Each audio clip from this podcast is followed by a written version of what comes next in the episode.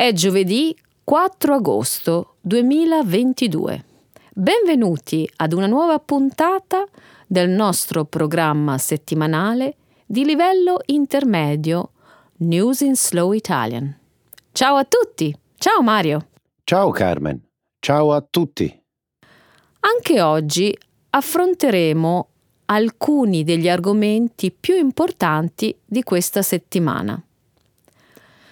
La prima notizia riguarda l'uccisione in Afghanistan del leader di Al-Qaeda Ayman al-Zawahiri da parte degli Stati Uniti avvenuta il 30 luglio scorso.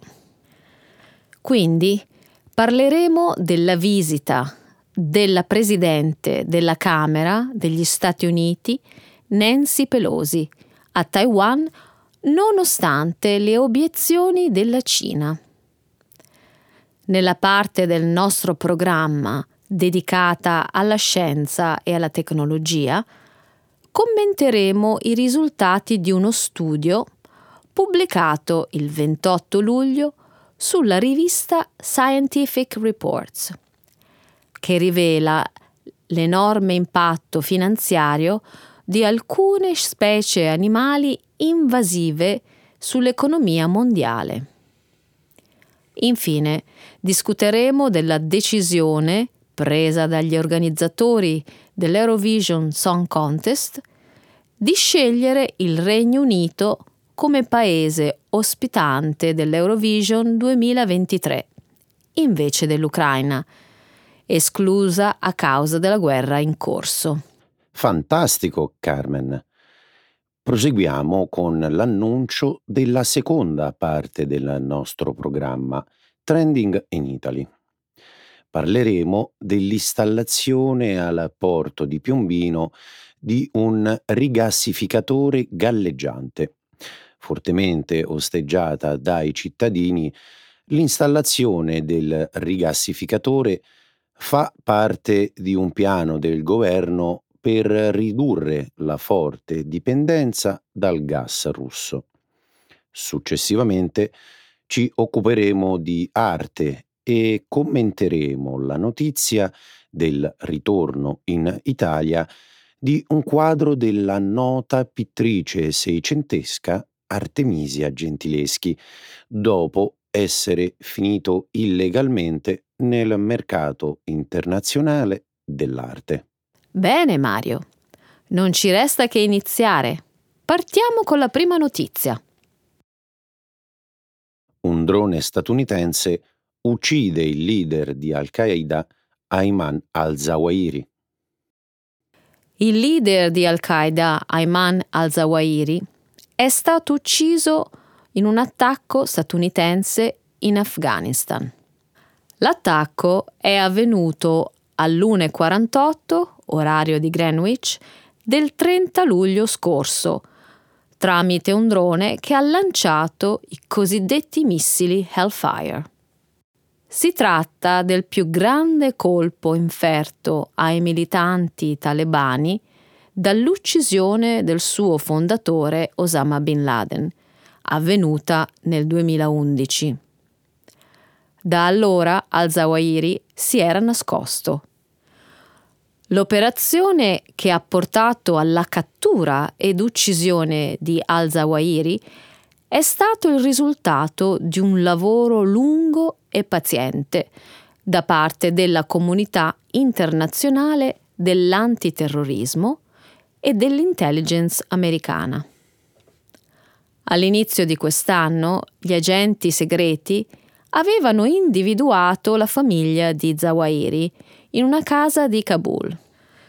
Successivamente anche Zawahiri è stato visto nello stesso luogo.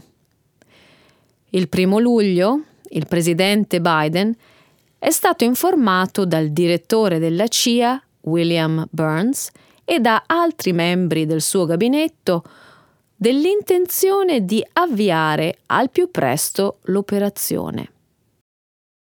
Il via libera definitivo da parte del Presidente degli Stati Uniti è arrivato dopo un'attenta analisi circa le conseguenze che avrebbe generato un attacco a Kabul.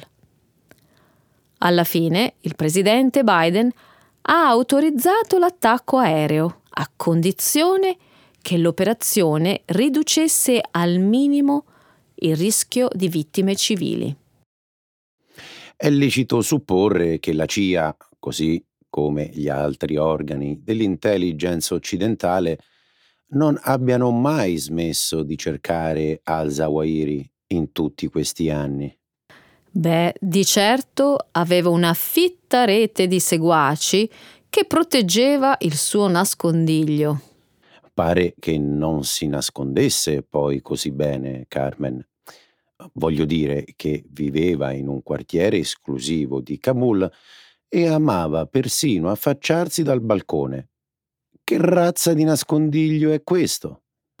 Sta di fatto che la CIA ha impiegato tutti questi anni per scovarlo. E alla fine ci sono riusciti e lo hanno ucciso proprio mentre si trovava sul balcone. Ma dell'arresto era inevitabile che accadesse. A distanza di 21 anni dall'11 settembre, tutti i grandi leader di Al-Qaeda sono stati uccisi o catturati. Fantastico! Sì, fantastico. Anche dopo aver lasciato l'Afghanistan, gli Stati Uniti sono stati in grado di colpire ancora. Mi domando se ci sia stata, in qualche misura, una sorta di cooperazione con i talebani.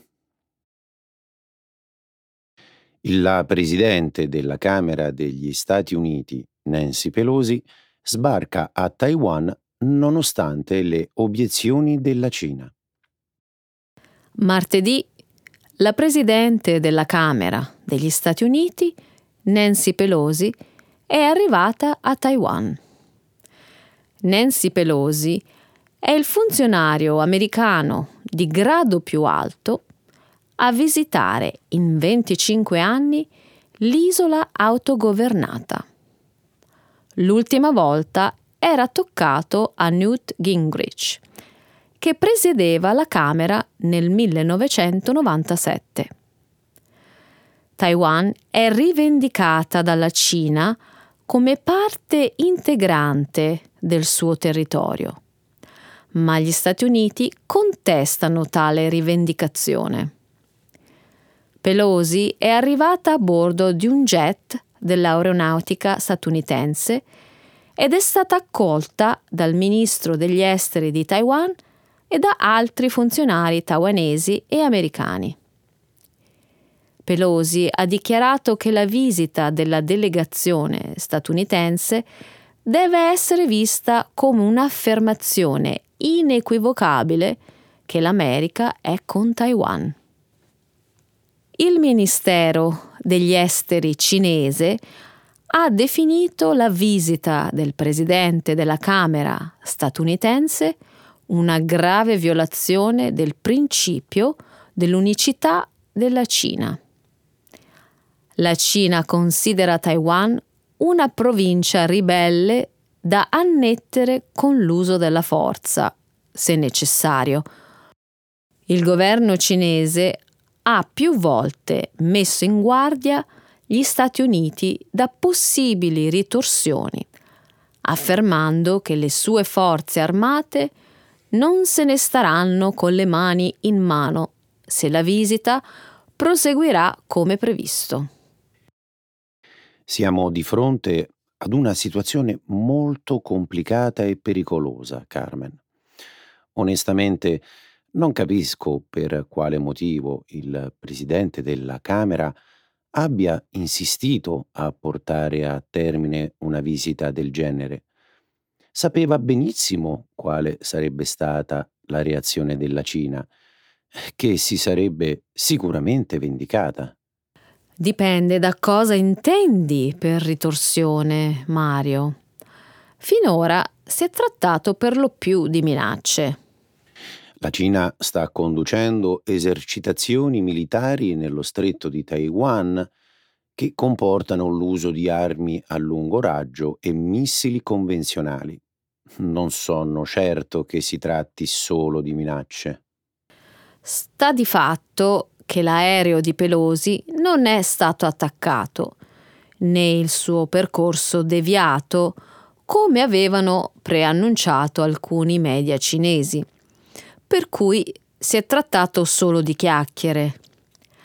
La Cina sapeva benissimo che qualsiasi attacco sarebbe stato inteso come un chiaro atto di guerra. Sono abbastanza sicura che la Cina non vuole una guerra. Quindi pensi che la visita abbia avuto una tacita approvazione da parte dell'amministrazione Biden? Mm, non lo so, ma presto ci saranno le elezioni in Cina per scegliere i rappresentanti del Partito Comunista Cinese. Si vocifera che l'ala di Xi non sia poi così forte come sembra. E la reazione cinese alla visita di Pelosi potrebbe essere un segnale di questa debolezza. O un segno di pressione. Capisco cosa intendi. In ogni caso, l'intera situazione vede gli Stati Uniti in una posizione di supremazia indipendentemente da quale sarà la risposta che arriverà dalla Cina. Specie aliene invasive, danni per miliardi di euro. Il 28 luglio la rivista Scientific Reports ha pubblicato uno studio che valuta l'impatto economico in tutto il mondo di alcune specie animali invasive. Gli scienziati hanno scoperto che le invasioni di anfibi e rettili sono costate all'economia mondiale rispettivamente 10 miliardi di euro e oltre 6,3 miliardi di euro.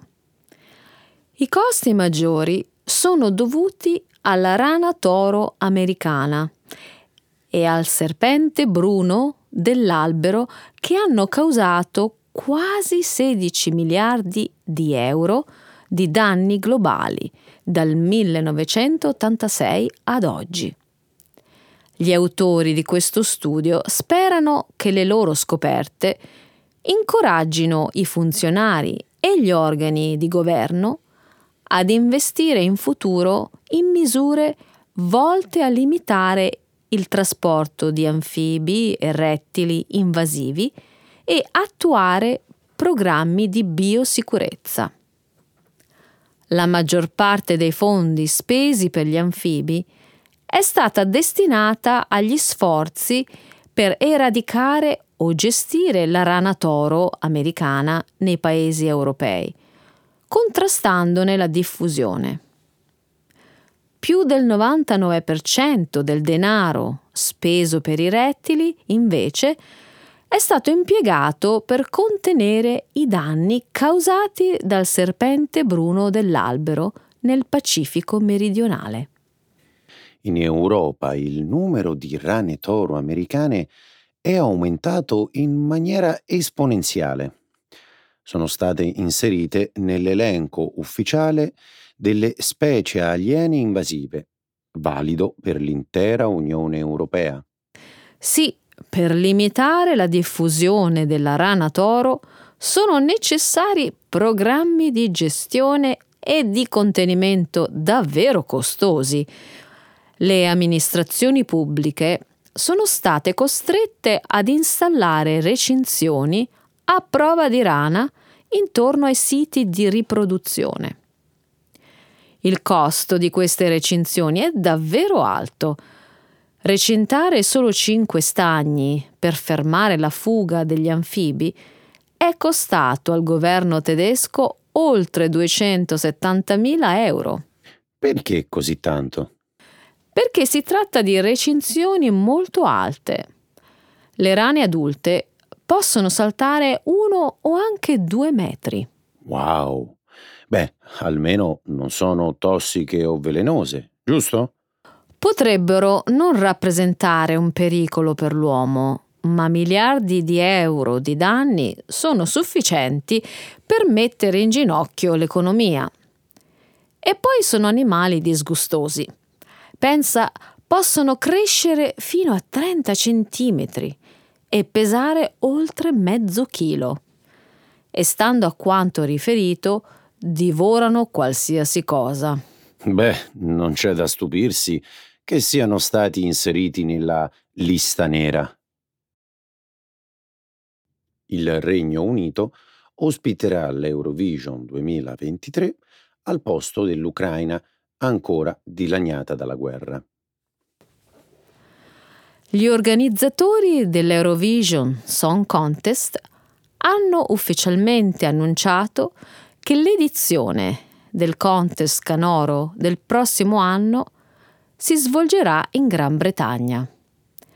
Solitamente è il paese vincitore ad ospitare l'evento dell'anno successivo. Il concorso di quest'anno è stato vinto dall'Ucraina, la quale però non è in grado, sfortunatamente, di ospitare l'evento del 2023 a causa della guerra con la Russia. Il mese scorso l'Unione Europea di Radiodiffusione, che è l'organo internazionale che organizza il concorso, dopo aver valutato la situazione in Ucraina in seguito all'invasione russa, ha siglato un accordo con la BBC il Regno Unito, che ha già ospitato per ben otto volte l'Eurovision, è stato scelto per via del secondo posto di Sam Ryder al concorso di quest'anno.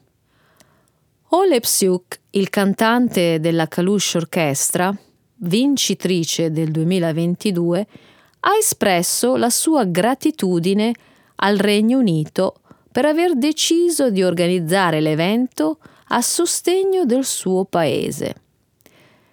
Si è detto molto triste per il fatto che l'Ucraina non sia stata in grado di ospitare il concorso, ma è fiducioso che l'edizione inglese celebrerà la sua bella e unica cultura.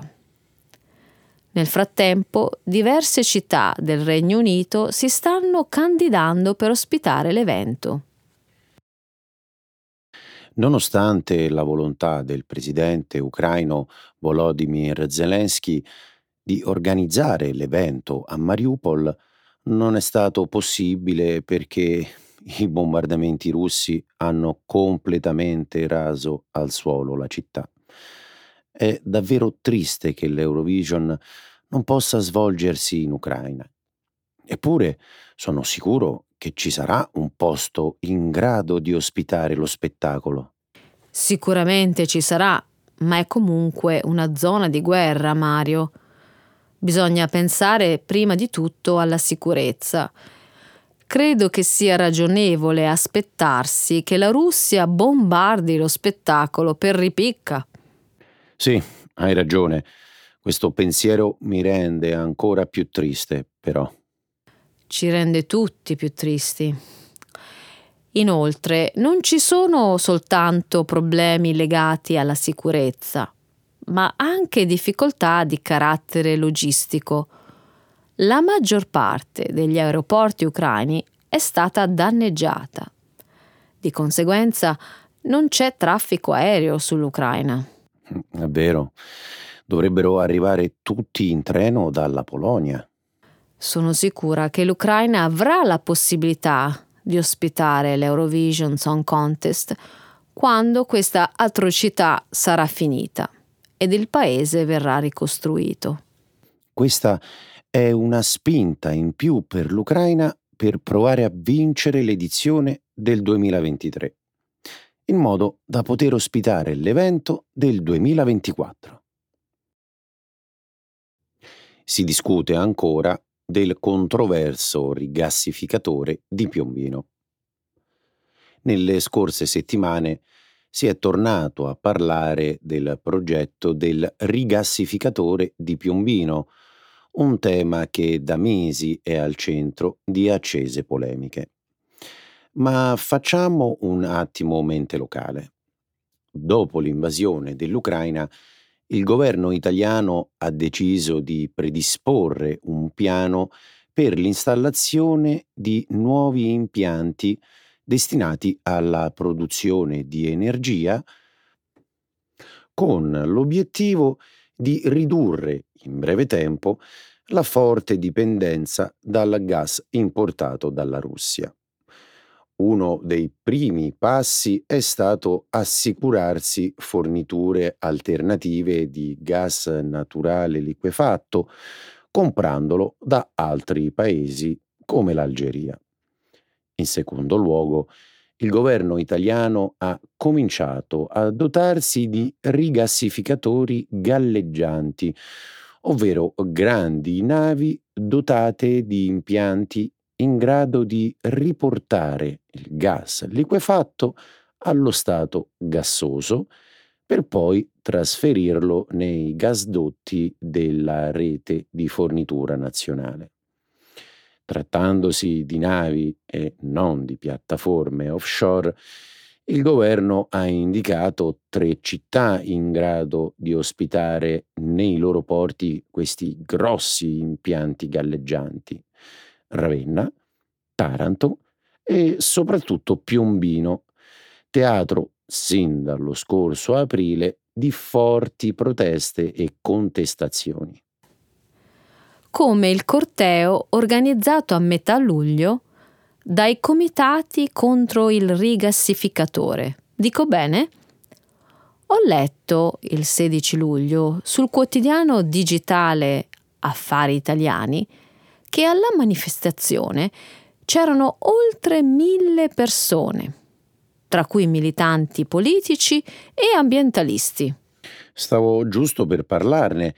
I cittadini di Piombino hanno molte preoccupazioni. Io le condivido, soprattutto quelle relative all'impatto ambientale. Il rigassificatore, scrivono i quotidiani, dovrebbe scaricare ogni giorno in mare circa 50 kg di cloro. Ma il cloro nell'acqua è già presente in maniera naturale. Ok, in ogni caso bisogna svolgere studi approfonditi per comprendere se le quantità immesse possono causare danni all'ecosistema marino.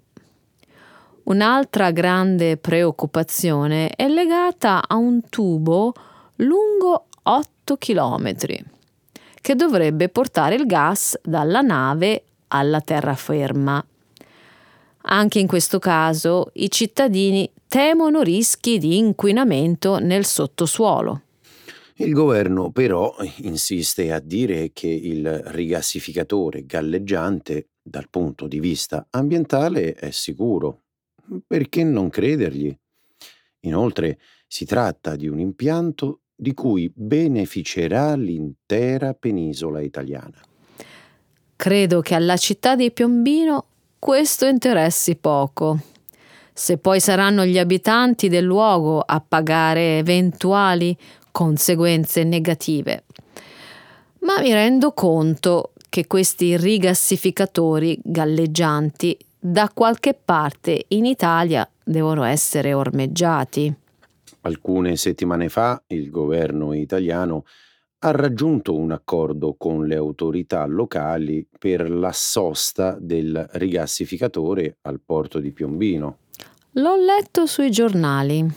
Eh, l'impianto resterà ormeggiato solo tre anni, anziché un periodo molto più lungo come era stato inizialmente deciso. È stato un passo in avanti per superare le resistenze dei cittadini, ma tanta gente rimane ancora molto, molto scettica. Settembre si avvicina, vedremo cosa succederà. Torna in Italia il dipinto Caritas Romana di Artemisia Gentileschi. Alcune settimane fa ha fatto il giro dei media italiani e internazionali la notizia del ritorno nel nostro paese di un quadro di grande valore storico, culturale ed economico. Si tratta della Caritas Romana, un olio su tela di 121 x 147 centimetri, datato alla metà del Seicento ed attribuito alla nota pittrice romana Artemisia Gentileschi. L'opera era appartenuta alla collezione d'arte del conte Gian Girolamo II Acquaviva d'Aragona, un politico nobile, militare e mecenate dell'epoca, che lo aveva commissionato a Gentileschi attorno alla metà del Seicento. Il dipinto è meraviglioso e raffigura la storia di Cimone e Pero, un racconto che in passato ha ispirato una moltitudine di artisti, tra cui Caravaggio, Vermeer e Rubens. La storia narra della caritatevole umanità di una donna, Pero, che allatta segretamente il padre, Cimone, incarcerato e condannato a morire di fame. Storia interessante, anche se io lo confesso, trovo più curioso parlare di come il quadro sia arrivato sul mercato internazionale d'arte. Hai letto sui giornali la vicenda? Sì, sono stati i proprietari del dipinto a spedirlo all'estero nel 2019 con l'obiettivo di metterlo in vendita al migliore offerente, cosa severamente vietata per le opere d'arte di ingente valore. Queste persone, due privati cittadini residenti in Basilicata, avrebbero ottenuto i documenti di libera circolazione tenendo nascosta alle autorità italiane l'identità della pittrice romana e l'importanza dell'opera, sulla quale vigeva una sorta di vincolo alla vendita privata. Insomma, hanno provato a raggirare la legge e alla fine gli è andata male. L'epilogo è stato questo. Ho letto che i carabinieri hanno rintracciato il quadro presso la Casa d'Aste Doroteum di Vienna, in Austria, mentre stava per essere venduto. L'opera è stata immediatamente posta sotto sequestro e successivamente rimpatriata nel nostro paese. Un bel sospiro di sollievo. Invece i suoi proprietari adesso sono tutti e due indagati dalla Procura di Bari per truffa ed esportazione illecita di beni. Sì, eppure, se non fossero stati scoperti in tempo dai carabinieri, potevano farla franca. Un giorno una settimana o un mese in più sarebbe stato troppo tardi. Non sarebbe stata la prima volta, Mario. Sul quotidiano Repubblica del 19 luglio ho letto che l'opera di Artemisia Gentileschi è stata ad un passo dall'essere venduta all'asta, come era già successo pochi mesi prima a un altro lavoro della stessa artista andato a un collezionista privato per 1,8 milioni. Mm, triste ma vero. Educare alla bellezza è educare alla legalità, ha commentato il procuratore di Bari Roberto Rossi, citando Peppino, impastato vittima della mafia. La nostra storia, il nostro passato, è quello che rende noi uomini liberi.